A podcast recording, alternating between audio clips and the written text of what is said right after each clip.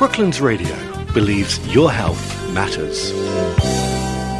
So, the week commencing the 13th of May, so from Monday, is Mental Health Awareness Week.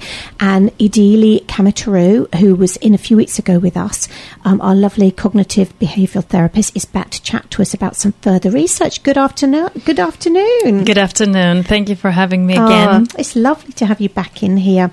Um, Idili, you were just explaining to me that Mental Health Awareness Week always has a theme. Tell mm-hmm. us about this year's theme. That's right.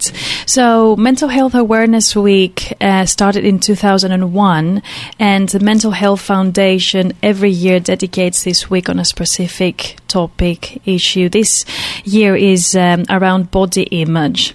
So, um, any emotional difficulties that lead to changes in our body image and how we view ourselves, but also the consequences um, of uh, how, yeah, we view ourselves back on our emotions. Mm. So that's very interesting, and I think it's coming up a lot in the media as well, isn't it? It is. It's coming up a huge amount. Um, lots of people either undereat or overeat, and usually it's it's something emotional that's that's making them do that. Mm-hmm. Yeah, yeah.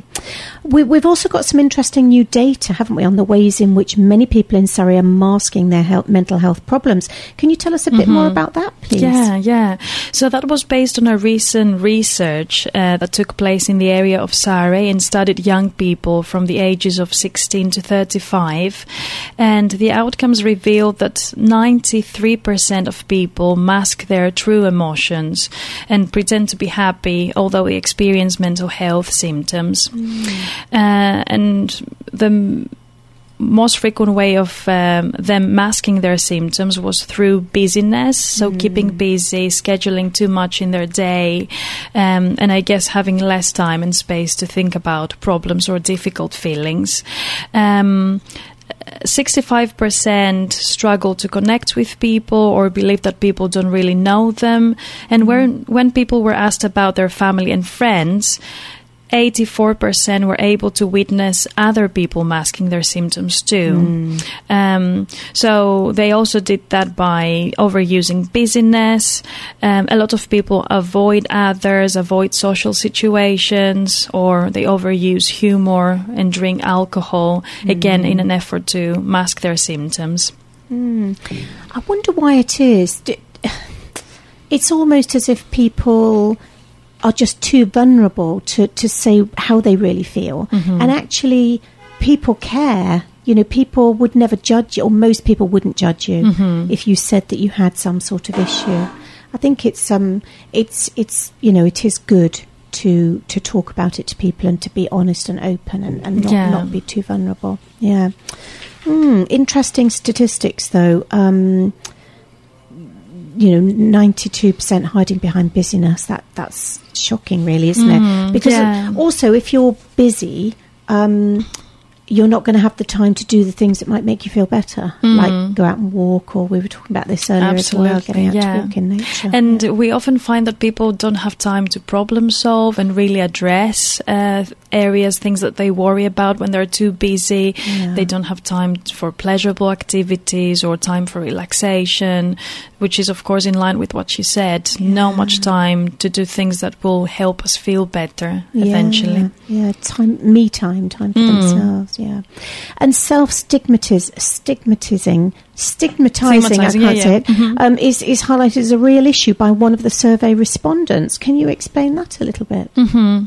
So self self stigmatizing is uh, the process of uh, a person with a mental health condition or symptoms becoming aware of uh, the stereotypes in the society, but also agreeing with them and start applying them on themselves. Mm. So, in a few words, self stigma is about internalizing the negative voice of the society about mental health symptoms, mm. um, and it relates to beliefs such as um, my symptoms symptoms are a sign of weakness, or the fact that I have no motivation in life at the moment means that I'm lazy.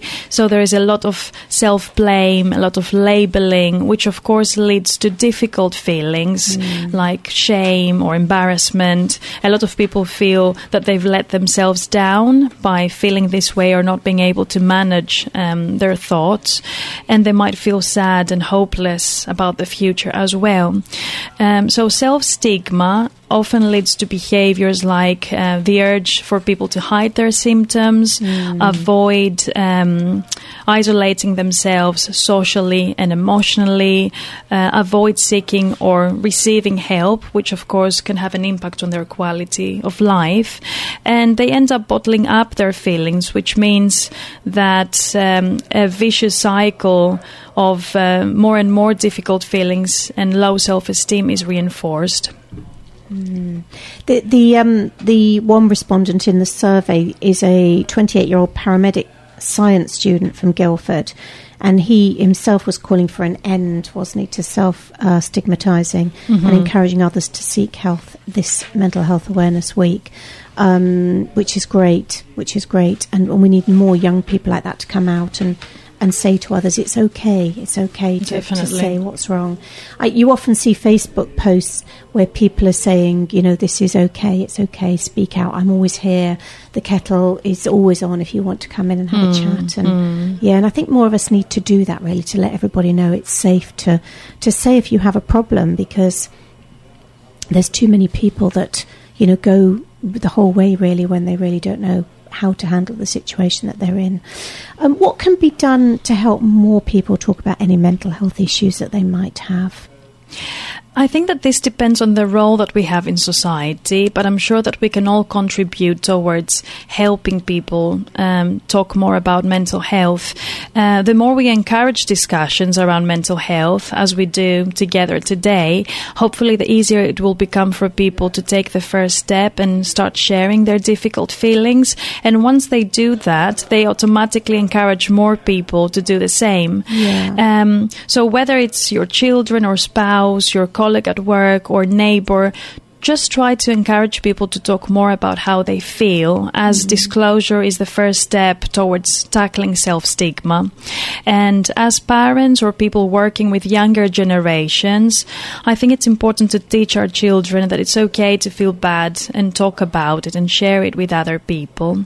And it's also important important for all of us to become more considerate um, of other people's feelings. So when we come across a behavior that we might not approve, for instance, it might uh, be helpful to ask ourselves could this be the outcome of stress, pressure, worry, or low mood that someone is experiencing? Um, and in my opinion, it would make a big difference if we can be more compassionate and kinder towards people rather than judgmental and Yeah. strict. Yeah, no, you're absolutely right. We need to be kind and put ourselves in the position of other people. To, to how would we feel if we were in that situation? And I think you're right with parents. When children are very young, they need to be almost taught the language of how to explain their feelings rather than burying feelings. I think th- probably the era I was raised in, you didn't talk about feelings particularly. Um, and I think today parents need to be able to talk to their children and say, it's okay to say if you're sad. It's okay to say if you're angry, you know, just so that they deal with their emotions um, from an early age. And most importantly, we are role models. Um, So i- I think it's really important how we manage our own feelings. I've met parents of children or early years practitioners who become embarrassed to cry in front of children. Yeah. But actually, if you allow yourself to do that and you explain the reasons behind it, the sadness, that it's okay, we all feel low some days, um, I think then it's easier for children themselves to, to do that in the future. Yes, yes. So just show your vulnerability in front definitely. of children. So that yeah, yeah. I used to find that with mine, I would always say sorry, even if I'd accidentally, I don't know, scratched them when I was washing them or something. Mm. But I found that as they started talking and everything, if they did something and they realised I wasn't happy about it, they would always say sorry because they learnt that it was it was safe to say that. Um, it's worrying that the research shows that nearly half of people surveyed in Surrey admitted that they didn't know where to go for help, help with mental health issues. What's available for them? Um, so that's uh, a lot of the time it depends on the area. So in the area of Surrey, people can speak to their GPs and explore the options that are available through the NHS. But at the same time, there are lots of charities available uh, that might specialize in certain issues like relationship problems or bereavement, uh, and they can offer counseling sessions. Um, there are different approaches available, and that uh, it depends on what people's goals are. Um, as a service, we offer cognitive behavioral therapy, but of course, there are other approaches out there that can be helpful, like counseling. Um, or you mentioned mindfulness before, so trying to be more present, more in the moment, rather than um, being preoccupied with thoughts about the past or the future. That's also an important skill that people can learn. That's, they're all really, really good ideas. So we've got uh, Cruse for bereavement counselling, um, Relate for, for um, relationship Relation- mhm. counselling, and, and as you say, people really only need to Google the sort of help that they want, and, and they'll find these charities coming up. Um, and you mentioned there the, the CBT, the cognitive behavioural therapy. Um, we know in Surrey that we're very, very lucky that we have IESO. So tell us a little bit about how people can um, get access to that resource. So, first of all, just to underline that IESO is um, an online service and it's free, free of charge. So, people who are registered with a GP in the area of Surrey and experience anxiety and depression, they can self refer. They can go on the IESO Health website and complete a registration form, and they can be assessed and um, have online sessions. It's very, very easy to access. People just need a mobile phone or a computer and access to the internet, and they will be able to work with a qualified CBT therapist who will be able to help them work towards their goals. It's really important that at this stage there's no waiting time in the area of Surrey, so people, once they refer themselves, they can get the help that they need straight away, uh, which is really important and might not be the same as other services that are out there. Yeah. Okay. No, that's brilliant. So they literally just need to go to https colon forward slash forward slash surrey dot ie. So that's i e s o health dot uk, and then they can click on registration and, and refer themselves. I think that's, That's such an amazing service, so that people can actually they don't have to go to their doctor if they're embarrassed. They can just go online and do Mhm. that. Absolutely. Brilliant, brilliant. Thank you. Thank you so much, Idili, for coming in to talk to us again today. Thank you. That was Idili Kamataru talking to us today in advance of Mental Health Awareness Week, which starts on Monday.